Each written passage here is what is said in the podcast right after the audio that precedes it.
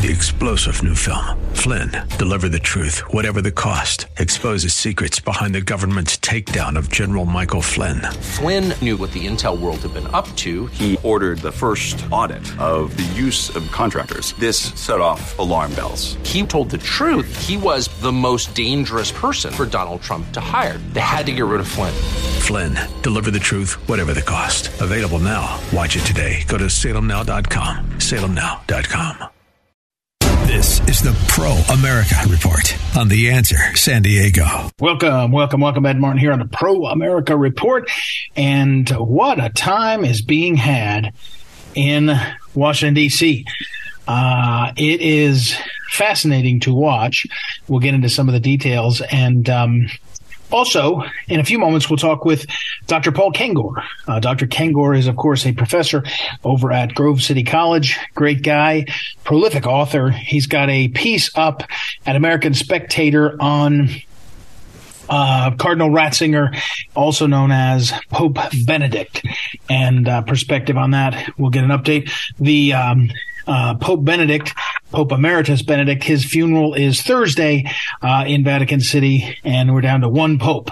Uh, one Pope. We'll talk about in the next. Uh, well, I'll mention to you um, at the end of the program too. I'll go into more detail. It's time for an African Pope.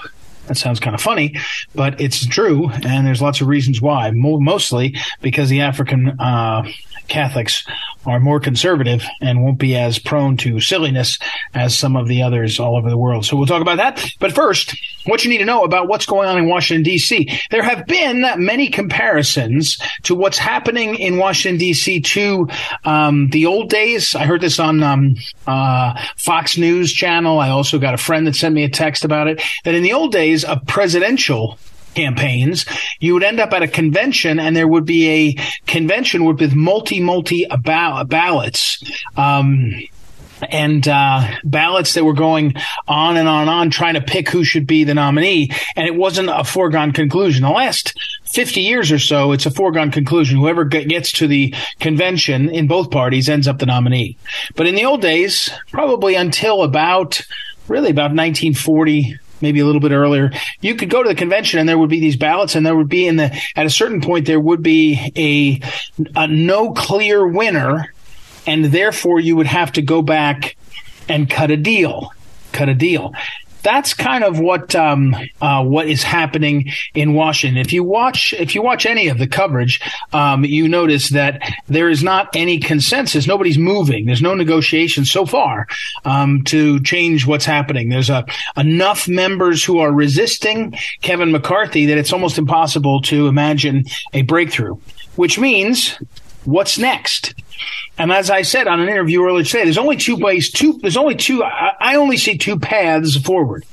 One is that an establishment type replacement gets floated for McCarthy.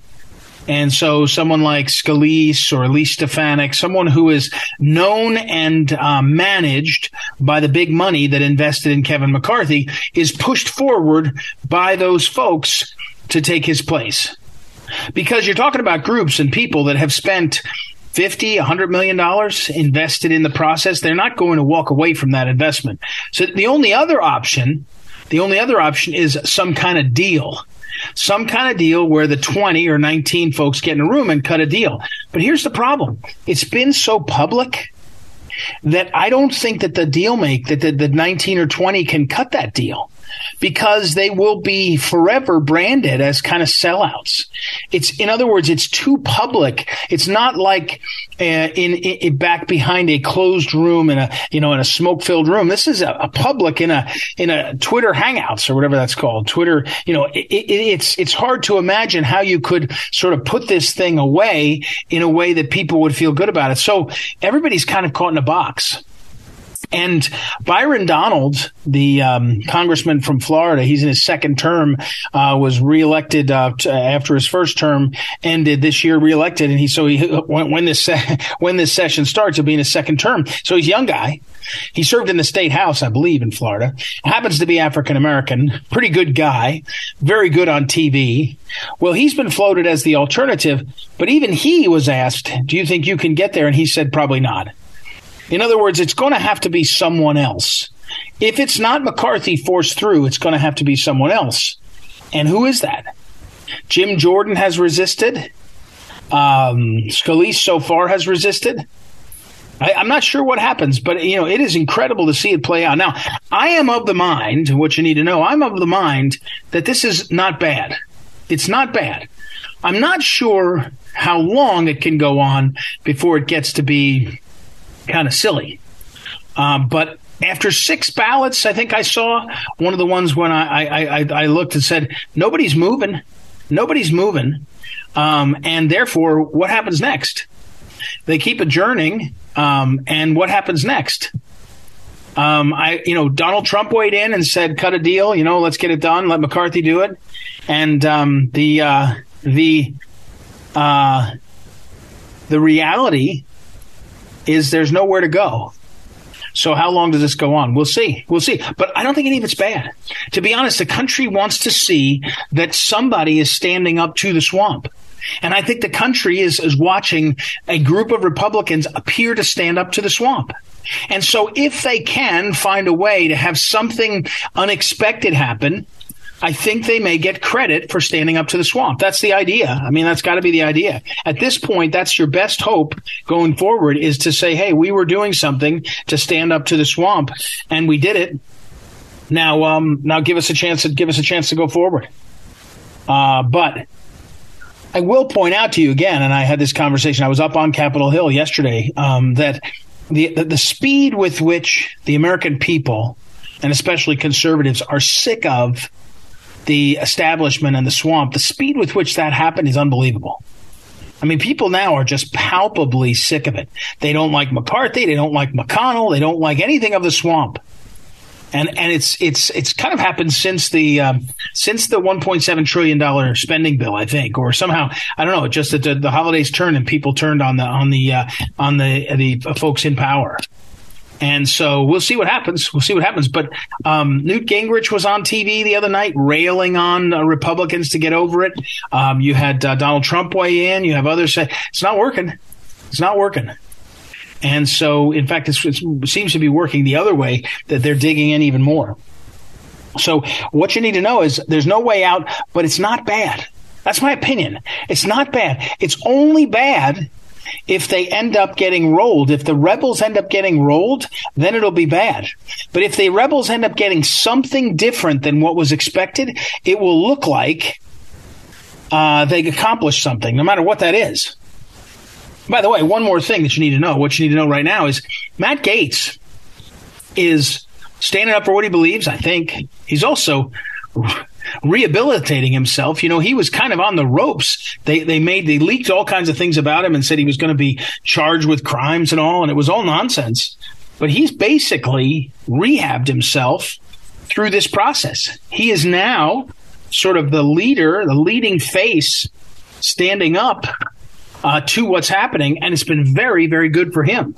I mean, almost almost like nothing you could ever expect uh, from him in terms of uh, benefit to him personally. I mean, I would say Matt Gaetz is the leader of the opposition right now. It's not Chip Roy. It's not even Lauren Bur- Boebert. It's um, it's Matt Gaetz. And so, insofar as he was sort of on the ropes because he was uh, because he was being attacked or they were leaking that he was going to be charged with something, um, that's gone. And he's kind of broken away from that and gotten through it. So that's kind of cool. All right, that's what you need to know right now. We're going to talk in a few moments to uh, to uh, our friend Paul Kengor. We'll talk about uh, Cardinal Ratzinger, also known as Pope Benedict the uh, Sixteenth, who passed away in the last week or so, and he's uh, written a piece over at the American Spectator, which we'll post over there because there is later this week. There's a funeral, uh, and we will get to that. And uh, let's see, what else do we have? Oh, don't forget, please go to proamericareport.com, proamericareport.com. Sign up there for the daily email that goes out Monday through Friday, getting more and more popular. We're up to close to 50,000 people who are listening, who are getting the emails we send out at the Pro America Report, um, and the Daily Wink is a big part of it. So you want to sign up there if you want to. It's free, totally free. If you want to sign somebody else up, uh, you should forward to them the link. It's hard to sign people up for uh, the thing on your own because we will get dinged for spam problems. So send the link to folks, let them sign up, and uh, we'll make sure they get on the list. That's the best way to do that. And um, you can also send me an email directly, uh, ed at phyllisschlafly.com, ed at phyllisschlafly.com. If you want to be added to the list, I will do that uh, manually, forward it on to our team, and get that done. We'll take a break. We'll be right back. It's Ed Martin here on the Pro America Report. Don't forget proamericareport.com, proamericareport.com to sign up, sign up for the Daily Wink. Be back in a moment.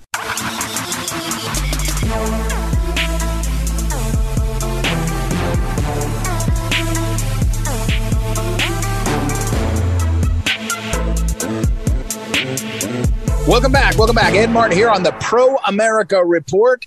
I mentioned a day or two ago a piece uh, by Paul Kengor. Uh, Paul Kengor, of course, is up at Grove City College, a professor there and a prolific author on every, uh, I don't know, every topic from uh, communism and uh, and Reagan. I remember one of the things, uh, Paul, that I admire is the one on Judge Clark, the the great leader in the country who was so close to Ronald Reagan. But I tell you, I'm sure sure you're going to like this. Professor Kengor is going to like when I say this. I've now, I think it's two different of your former students who, in the last maybe six or so months, contacted me unrelated to being in school with you because they're doing conservative things. Uh, one was doing a, a documentary, another one was uh, doing some sort of research. So uh, your students are are the the Kengor diaspora is uh, is ongoing. so happy New Year to you welcome back.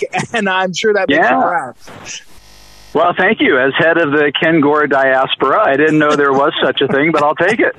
yeah, there you go. There you go. Every professor, I think, probably that's a good one. But okay, so um, uh, happy New Year to you. And in the new year, we have the news that uh, Pope Benedict uh, passed away. And then, you know, your the piece that you wrote, which I'll put up on social media. One of the things I thought was, I think you would use the term the strange era. We've had uh, two popes, one Pope Emeritus, and then of course Pope Francis, uh, and it, it has been strange. And and it's been odd. And in some ways, um, you know, Pope Benedict's uh, passing, it, it, sort of ends that, which is, I think, probably welcome to a, a lot of uh, uh, Catholics. You think I'm? You see what I'm saying? What do you think?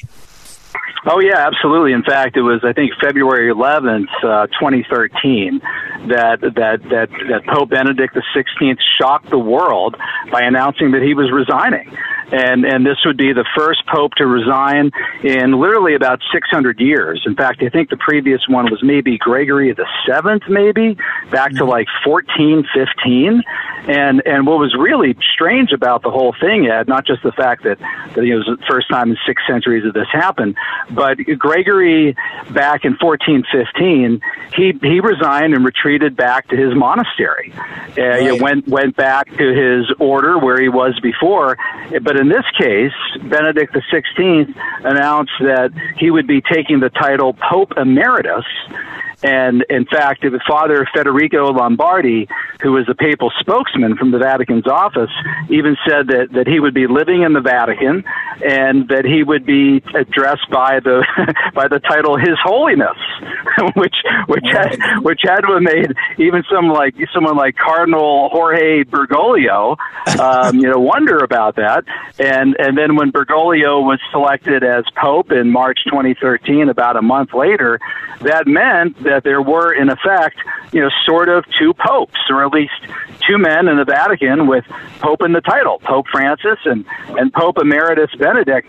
And I, I think a lot of people too, Ed, you, you and I, you know, we're, we're from this world. They probably thought, well, you know, Benedict, he was Cardinal Joseph Ratzinger before that. He's a scholar. He's an academic, right? I mean, emeritus, you know, it's like Professor Emeritus, right? Right. I mean, right, that's right. a kind of a, a, right, that's a sort of honorific title that you get and among scholars and academia. But in his case, and if you go back and you read some of his statements, his final general audience statement, which I think was around maybe like February 27th, 2013, something like that, he talked about how he wasn't really totally giving up his ministry completely. He would have this prayerful role in what he called, you know, the quote unquote Petrine ministry. You know, that's the ministry of the chair of St. Saint Peter. And, you know, Catholics believe that Peter was the first pope. So, so in, in a way, and and I I could just start rattling off for you all kinds of names of scholars, you know, Vaticanistas, Vatican journalists. Uh, Horowitz, uh, Jason Horowitz in the New York Times wrote a piece in 2018 talking about how you know Benedict really hadn't stepped down from the papacy completely. So for over the last almost 10 years, you know, 2013 until what uh, New Year's Eve 2022, we had sort of two popes. So Yeah. so now indisputably there is just one pope and it's Pope Francis alone. Is um is that is that confusion? Um, and we're talking again with uh, Dr. Paul Kengor, Grove City College, and uh, an author. Um, is that is the confusion that became uh you know uh, confusion by people? You could say the faithful or non uh, faith, you know, non Christian, non Catholic. Um, the confusion though. It, whether wherever it stems from was is real. Is that was that I mean, I don't know. Was it his fault? I mean, I know it, was possible to resign, and I think in your piece you refer to we don't really know. You can never know uh, the reasons, whether it's in his in his own uh, heart and soul or in his assessment of his duties. I mean, uh, but it, it, it, it does feel like some people um, who had had such esteem for Cardinal Ratzinger's career, he had been a extraordinarily effective and interesting and and Catholic theologian, and then had worked uh, so closely with John Paul II in so many ways that I think people felt were uh, profound. You know, the Catechism, all these things. Um, th- this this sort of capping of his his life in the church, it it, it kind of felt um, it, it felt bad. It, it didn't feel good. Yeah, no, I agree, and especially this man who was committed to orthodoxy, right? I mean, you would expect him not to do something as unorthodox and even radical, and maybe would progressive be the right word, right? As Yeah. as to go and resign the papacy. But then again, he had he had seen over the previous, if to do my math, uh, 27 years, 1978 to 2005. He saw his predecessor, John Paul II, decline in the office to the point where he really couldn't do the job. Right. I mean, well, Right. I- actually he could, but but physically he was in really bad shape, and he didn't want to go through that himself. Now, ironically, he ended up living another 10 years. And Yeah. for a while there, I mean, we, we thought, I mean, you might have thought this too, we thought he was going to outlive Pope Francis. In, in fact, my, my friend, uh, I, you know him too, John Gizzi of Newsmax, uh, wrote a piece in December 2021, so about a year ago, talking about how at the Vatican they were already preparing for the death of Pope Francis in 2022. So, Yeah. so it was really looking like like like like Ratzinger, uh, Benedict XVI was going to outlive uh, Bergoglio Francis, but but but that's not the case. And I, I one of the most striking things to happen in all of this, I mean, maybe literally striking, wa- was was when two lightning bolts uh, struck the Vatican within hours after the resignation of Benedict XVI. And people listening now are probably thinking, "Oh, come on, is he is he serious?" Yeah, look it up. Look it up. It was widely widely reported. You know, the, the lightning hit the Vatican twice, hit, hit St. Peter's twice, Yeah. uh, hit the dome of St. Peter's when when he And so, you know, a lot of people thought, you know, is that a heavenly sign, a sign of disapproval? Uh, I, I don't know. Perhaps so. But but it was um, it led to this ten year period of um, ironically, sort of right, two uh, popes, quote unquote.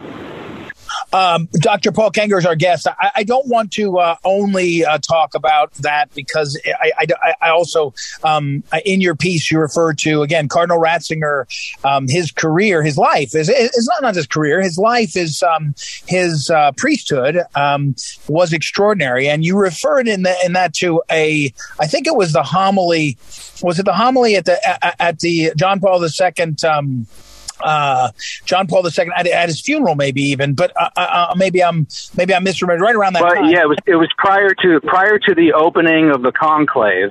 Okay. Um, okay. After the death of John Paul II, that would uh, that would lead unknowingly right to the um, election of, of Ratzinger as the next pope.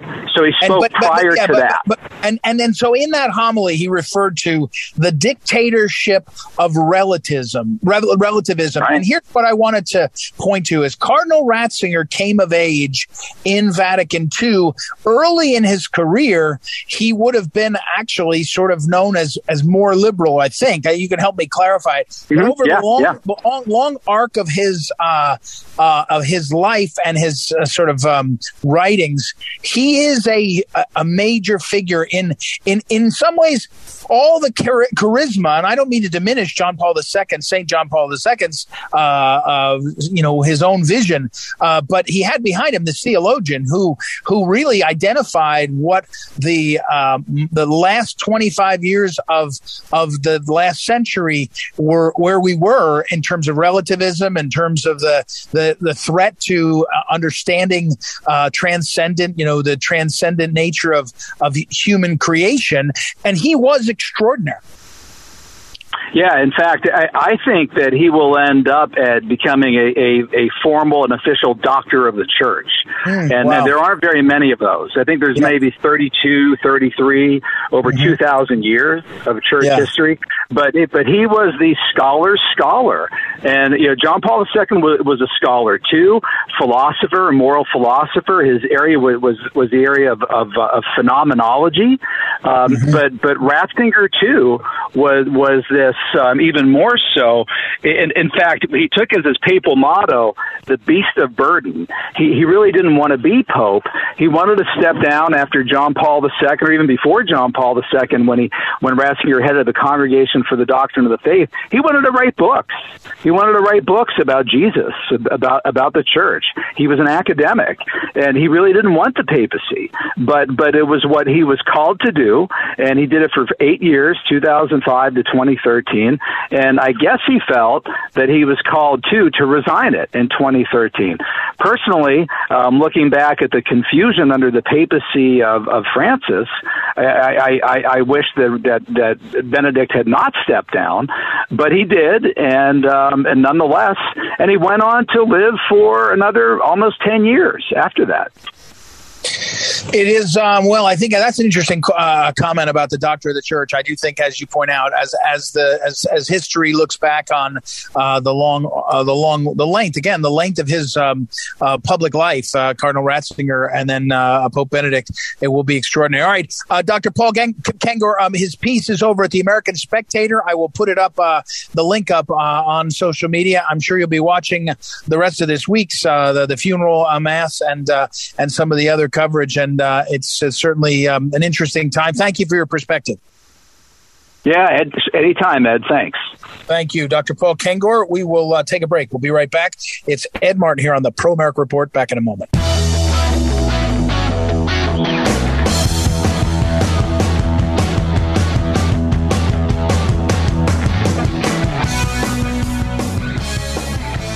Welcome back. Welcome back. Ed Martin here on the Pro America Report. Well, he never rests, even for holidays. Even for holidays. Not, I'm not talking about Santa. I'm talking about Todd Bensman. Todd Bensman at the Center for Immigration Studies, the Senior National Security Fellow, author of uh, uh, hundreds and hundreds of articles and posts, a couple of books we'll mention in a moment. Uh, welcome, Todd. First of all, I mean, they do it to you, right? Because on Christmas Eve, maybe the 23rd, the Biden administration, I guess they had held the, the, the data, but they dropped the data. Doesn't matter why, or I mean, we know why. They didn't want want to anybody to talk about it, but Todd Bensman is. Tell me what what do these numbers show? Well, the numbers uh, again are just you know horrific. Uh, Two hundred and six thousand. Uh, a, a, a, bit more than last month. Uh, 204,000, 205,000 apprehensions at the border. That's just again for October and November. I mean, November is two, two, 206,400 and 11, 412,000 for just the last two months. Uh, that does not count the gotaways, which are not accounted for in the public data, but uh, I have Border Patrol friends who see those. and tell me that uh, we should be able to tack another 70, 75,000 a month onto those numbers. So another 150,000. Wow. We're looking at, you know, 500, 600,000 in just the last two months. So, I mean, it is on. you know, it's definitely not alleviating. And uh, with the advent of um, the announcement that Title 42 will go away, uh, we're already seeing, uh, you know, record numbers crossing uh, the southern border. To be looking at 12,000 to 18,000 a day for December. Uh, we're, we're, again, we're talking with Todd Bensman, the Center for Immigration Studies. Um, I, I, so, two questions about this. One, um, one. Uh, well, uh, let me ask you a second question first. The second question is uh, Bill Melugin, who's over at Fox, um, tweeted about this at about eight o'clock uh, East Coast time on December 23rd, and he wrote, "Breaking in a blatant Friday evening news dump going into the Christmas weekend, the federal government has released the November border numbers," and then he recounted the numbers. The interesting thing about this is it was retweeted by uh, um, Elon Musk. And my point there is this. This is my. I'll go back to my first question in a moment about what we said, but that's a lot. That's a lot more eyes on this issue than a lot of things we've seen. In other words, are people? That's Fox News, and they've sometimes ignored it. Although Melugin's been pretty good, but it's Elon Musk who's saying, "Look at this." Now, I suspect Musk, if you could pin him down, he also liked the action of the fact that Twitter is sort of responding to a, a, a White House dump, and he's in the middle of it. But are you seeing more attention on these issues even over the holidays? Well, I I am. Uh, I'm seeing MSNBC uh, was talking about it over the holiday uh, days. They had some people on. Yeah. Uh, I saw I saw um, Martha Raddatz uh, ask about it in an interview. You know, but uh, they they're not asking the right questions. You can tell they don't understand anything about it. It's almost as though it's just now happened. Uh, right. That it's something brand new, and so there's no context or history to it, to what they're seeing, and they don't really know how to think about it. So they're leaving a lot of confusion in the wake of whatever reports that they do. So I, I hope that they'll get it straightened out. I don't think that they ever will. Um, they're probably just going to go with the uh, party line, uh, all the gaslighting that's happening about it it's not our fault, it's Trump's fault, uh, you know, all that kind of thing. So I don't know if more uh, coverage is better or worse, actually. So we'll see. Well, and that's so now back to my first question. I'm sorry I did that to you, but uh, the first question is when you saw these number numbers, you're you're used to this, meaning you've been covering it for years now, and especially the last say 12 to 15 months. Um, were you surprised, or is this standard and, and you know basically what you expected? And then um, is the reaction among people that are covering this um, different than before? Uh, you know, insofar as there is a community of people who are looking at this, they're going, "Huh, okay," or is it just sort of like, "Here we go"? It's just a, a hammer drops every month, and we and we end up with this uh, these numbers. I think that two hundred thousand a month is going to be ancient history pretty soon. I think we're going to be looking at uh, like December and January might very well be in the uh, 400,000 range. We'll see. Uh, I mean, the intelligence community was predicting 12,000 to 18,000 a day once once everybody got access to asylum. Uh, that is 340 to 520 a month.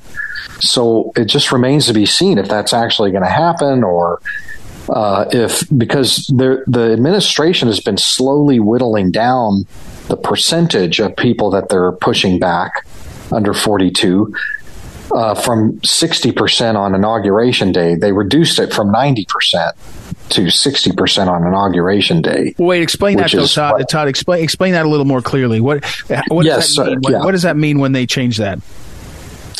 Title 42 was supposed to be a, a instant expulsion for 100% of everybody Border Patrol caught. Goes right back to Mexico without asylum, without claiming asylum.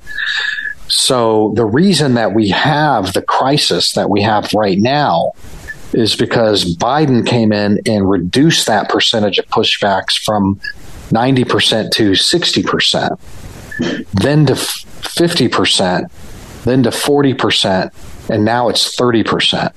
As of uh, the November numbers show that it was that it's 30%. So the percentage of people that were even being pushed back under Title 42 has just rapidly declined from inauguration day to today. And that is the reason for this crisis as it stands.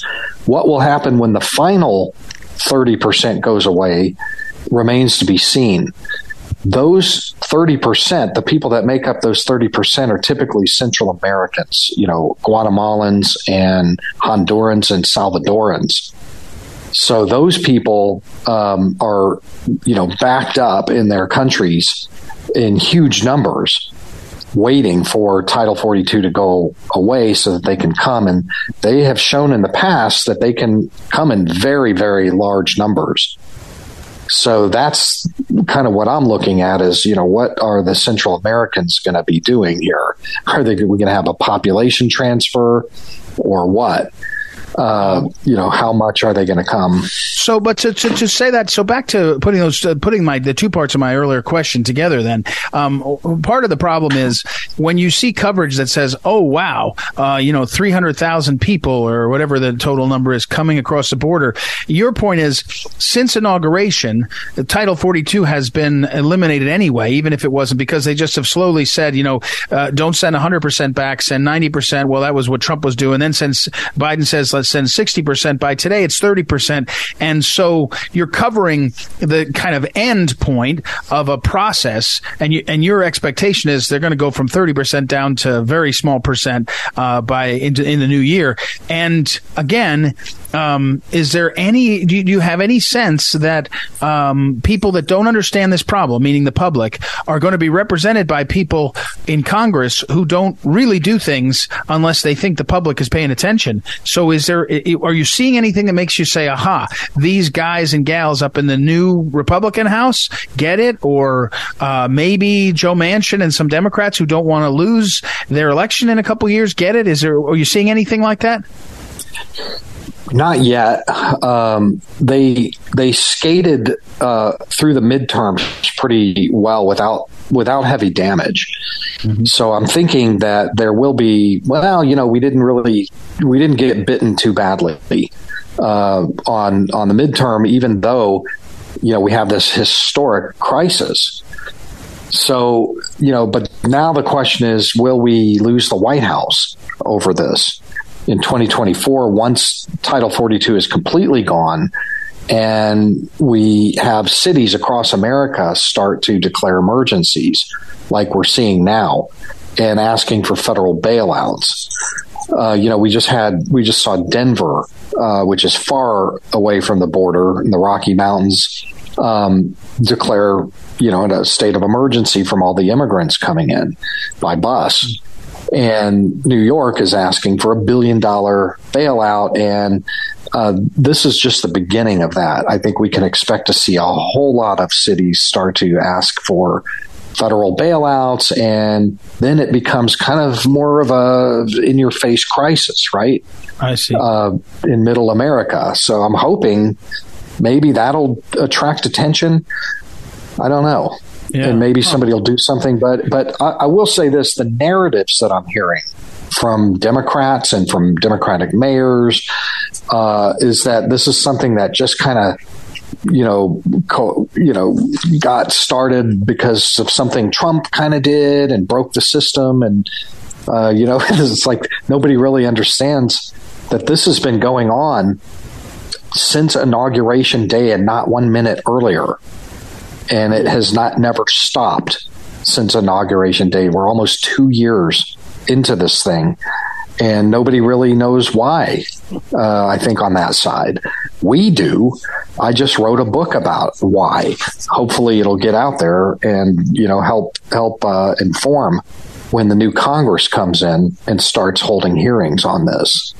Um, the book, by the way, I should mention, uh, thank you for doing that, Todd. Is we're talking with Todd Bensman, uh, who's over at the Center for Immigration Studies, CIS.org. Uh, his book is called Overrun. It's titled Overrun, How Joe Biden Unleashed the Greater, the Greatest Border Crisis in U.S. History uh, from Post Hill Press. If you go to toddbensman.com, you can see uh, ways to buy it. His earlier book was called America's Covert Border War, uh, also really good. So, um, okay, Todd, get, what, what's a marker? Um, what's coming in terms of dates that you will, we will hear or see something. I mean, I know things can interrupt, right? There could be a, a crisis, or God help us, uh, God forgive us, God don't let it happen. A Kate Steinle situation where something dramatic catch, catches the news. But uh, absent something like that, um, what is the what are the what are the um, what are the upcoming uh, dates that will matter? Is there a date when we're going to really see the bottoming out of uh, Title 42? Is there a, a date that already scheduled where there's going to be a hearing or something that you think will get some attention? Give us give us something out in the next couple months that matters if there is something you can see yet? Well, uh, you know, the first thing that we'll start to see is, uh, you know, you've got El Paso, which is just a catastrophe. It happens to be an inflection point geographically where large numbers are already coming through. Even people targeted by Title 42 are still saying, ah, what are you going to do? Uh, you know, they're just yeah. coming through. Those are the people sleeping in the streets and on buses and everywhere.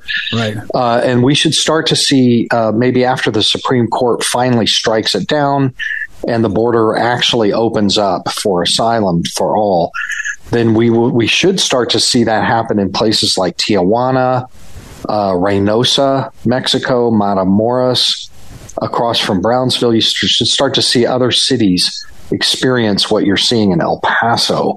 That could happen in the next few days or the next few weeks. And then um, it should just stay like that. It should just be like a, a crush of humanity. Uh, and then the new Congress will come in and you'll see an immediate uh, setting of hearings for the border, about the border, different aspects of the border, investigative committees, and that sort of thing. So uh, I think 2023 will be filled with lots and lots and, of migrants crossing illegally and being let in, cities declaring emergencies and asking for federal bailouts, and congressional hearings on the uh, Republican side. Okay, well, um, thank you for uh, hanging in there um, during the holidays uh, and, and digging in. Again, uh, toddbensman.com is where you can go to see uh, more about his book, Overrun How Joe Biden Unleashed the Greatest Border Crisis in U.S. History. Thank you, Todd. We'll talk again, I think, very yeah, soon. Ed, and uh, Yeah, go ahead. Uh huh. Okay, yeah, and I'll also just point out I'm, I'm uh, going to go into Mexico tomorrow oh, for good. the next week, and you can oh. follow me on uh, Twitter and uh, Truth Social and Gettr as I live tweet, and I'll be producing reports as well along the way. Okay, at it's at Bensman Todd on Twitter on Gettr and Truth. Is it the same, or is it a, a different? Uh, it's T T Bensman at Getter and okay. Todd Bensman at Truth. Okay, good. Well, I might should have put them on. And I'll try to keep up. Yeah, I'll try to keep up with it. Uh, you know, as I'm as I'm on the road. Okay, good. Well, listen, be careful, be safe out there. Thank you, and uh, well, 2023 will be interesting. I'm not sure yet. We can say it's a, a good new year, but we'll, we'll we'll root for the best. We'll see what happens. So, thanks, Todd Benz. We appreciate you. Take care. All right, we'll take a break, everybody, and we will be uh, right back. Uh, I'll put all that up on social media in the next couple days. I'll make sure that I on my social media that I push out there, and we'll see what Todd's up to. Uh, valuable, valuable investigative reporter. Be right back. Ed Martin here on the Pro America Report. Back in a moment. This is the Phyllis Schlafly Report, the conservative pro family broadcast of Phyllis Schlafly Eagles, a leading voice for the sanctity of life, traditional education, the Constitution, and American sovereignty. And now, from the archives of Phyllis Schlafly Eagles, here is Phyllis Schlafly. Feminists have been claiming that certain words and phrases are discriminatory, but a recent feminist list takes the prize for silliness. We've heard for decades that it's wrong to mention only the male gender. There's nothing new about feminists demanding that we use the clumsy he or she or replace chairman with chairperson. But now they've broadened their complaints. The phrase you guys is now discouraged at Macalester College, where students are told that such phrases have an oppressive impact on our culture. Duke University launched a campaign against Man Up, which supposedly implies that only men can be strong. And we've now been told that even the phrase founding fathers is sexist because it refers only to men, even though we all know that all the founding fathers actually were men. It used to be that you could avoid the scorn of the feminists if you mentioned both genders, but not anymore. The Women's Media Center says that even husband and wife and men and women are problem phrases unless you make sure to alternate which gender you mention first. Ladies and gentlemen is also out. The correct word, surprise, surprise, is gentlewomen. Other words are forbidden not because they themselves are sexist, but because they're supposedly used more often to describe women, and that's said to be degrading. Examples include aggressive, feisty, opinionated, and spirited. A simple Google search shows these words are used just as often about men, but the feminists take offense anyway. The feminists spend a lot of their energy attacking men as unnecessary and oppressive. They demand that we overthrow what they call the patriarchy. On the other hand, it obviously is pretty easy for feminists to claim they have been offended. This has been the Phyllis Schlafly Report from Phyllis Schlafly Eagles. For more than 50 years, Phyllis led the fight against the dead end road of radical feminism. Today, with the rise of so many savvy young conservative women, new voices are emerging. You're invited to voice your opinion on what's really important to women at phyllisschlafly.com. That's phyllisschlafly.com. Thanks for listening, and join us again for the Phyllis Schlafly Report.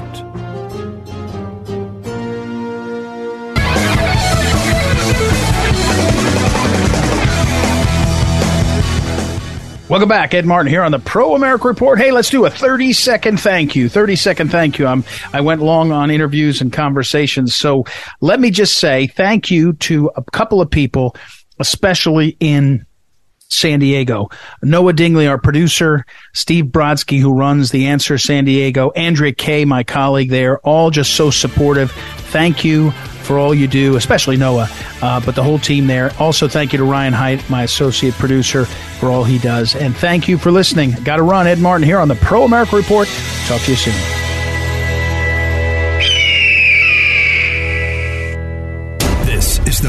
America Report on The Answer San Diego. Three star general Michael J. Flynn, head of the Pentagon Intelligence Agency, knew all the government's dirty secrets. He was one of the most respected generals in the military. Flynn knew what the intel world had been up to, he understood its funding. He ordered the first audit of the use of contractors. This set off alarm bells. The explosive new documentary, Flynn, Deliver the Truth, Whatever the Cost, and covers the facts behind this scandal. Flynn told the truth. He was the most dangerous person for Donald Trump to hire. I find out the worst enemy that I'm going to face in my life is right here in America. They took my assessment and they wanted me to change it. And I was like, I'm not changing it. They had to get rid of Flynn. With in depth interviews, archival footage, and never before seen personal records of the man behind the headlines. I just felt like I was drowning. Flynn, deliver the truth, whatever the cost. Available now. Watch it today. Go to salemnow.com. Salemnow.com.